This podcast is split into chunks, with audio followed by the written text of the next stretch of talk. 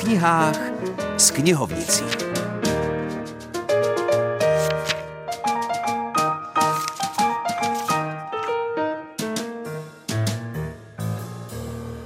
Dobrý den, vlastně dobrý rok.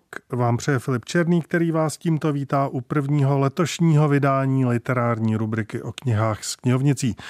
Žijeme v turbulentní době, pokud se chcete ale trochu odreagovat a zároveň trochu poučit, jak to může dneska chodit, tak šáhněte po knížce, kterou sebou přinesla Helena Stejskalová. Život v utajení. Příběh agentky CIA. To je lákavý název knihy, kterou napsala Amaryllis Fox, chytrá jako liška. Svoji agentskou spověď napsala otevřenou, málo nebo moc. To mi vrtalo hlavou od prvních řádek, protože jsem si vždycky přála být agentkou. Andor Šándor, skutečný znalec tajných služeb, knihu pochválil a poděkoval za její připomínku. Hrdinství všech opravdových, utajených agentů, kteří neodhalení pracují tiše a nenápadně a často nasazují své životy, obětují svůj rodinný život a s úplným nasazením odhalují špatnosti jiných tajných služeb, úkladné atentáty, výbuchy a tak dále. A to trefně popsal anotovanou knihu. Každý agent má svůj vnitřní svět, svoji osobnost a světonázor, tu více a tu méně potlačované v zájmu úspěchu tajné operace. Kniha Špionky vyšla v roce 2019 v USA a hned se stala trhákem. Popisuje totiž její vnitřní pohnutky i problémy v osobním životě, problém s autoritami, jejíž rozhodování je na hraně morálky, ale vždy v souladu s rozkazem. První české vydání vyšlo v Praze v nakladatelském domě Grada v roce 2020. A zřejmě to byl dobrý tip na knižní bestseller. Autorka Amaryllis Fox je bývalá agentka, která ve službách CIA prožila 8 let.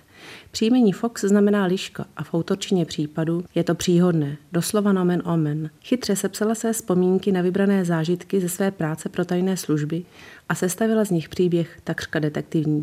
Celkem 239 stran i s dojemným doslovem přečtete možná docela rychle. Kniha je totiž něco mezi memoáry a detektivkou. Někdo by řekl, že je to špatný špionážní román. Každopádně se autorka přesně strefila do vkusu početné řady čtenářů. Zaujala dokonce i agenty. A třeba právě ten bývalý náčelník vojenské spravodajské služby, generál Šándor, knihu četl s odborným nadhledem i čtenářským zájmem.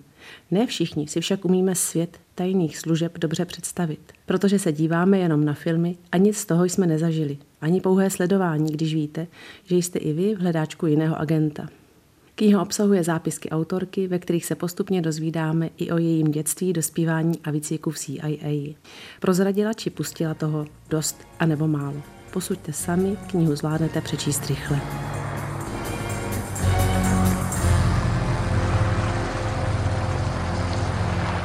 Opouštíme mnohdy páchnoucí stoku tajných služeb a noříme se do neméně zahnívajících od obchodu se strachem. Pavel Hénik o něm napsal dvě knihy. První se jmenuje Korporace, druhá Konspirace. Jsem autorem čtyř románů, ale vlastně korporace a konspirace jsou vlastně takové moje dvě profilové knížky, protože já mám na dystopie, filozofické thrillery, takže to je takový jako žánr dystopie, filozofický thriller a ty romány jsou propojené přes eh, epizodní role, takže v obou dvou těch románech jsou stejné postavy, ale ty hlavní jsou jiné. Je současný svět také dystopický právě, nebo že tady to téma vás eh, takhle láká? Mě baví to psát vlastně o vymýšleném světě z blízké budoucnosti, kdy si vlastně vymýšlím, jaké to asi je a baví mě to vyprávění vést tím způsobem, aby čtenář čím déle čte, tím víc se vlastně cítí, že je v současném světě už jako zakotvený, že vlastně to, co čte z budoucnosti, už žije v současnosti. Jste optimista nebo pesimista, když se podíváte právě na vývoj současného světa? Já jsem kdysi napsal povídku, která se jmenovala Dotek Ruska, která byla hodně jako úspěšná, vyšla v univerzitním časopise a všichni říkali, že je strašně hezká, ale přišla mi zpětná vazba, že tam chybí taková ta perla na dně moře v tom bahně, že ten čtenář má možnost ji vyzvednout, takže já se vždycky snažím tam tu perlu někde ukrýt, ale někdy je teda hodně ukrytá pod vrstvama bahna, takže je tam, ale je ukrytá. Perly můžete zkusit vykutat z románů Pavla Hénika Korporace a konspirace. A nebo je také můžete zkusit vylovit v roce 2023 z rybníků vlastních životů. Mějte se krásně a za týden opět naslyšenou.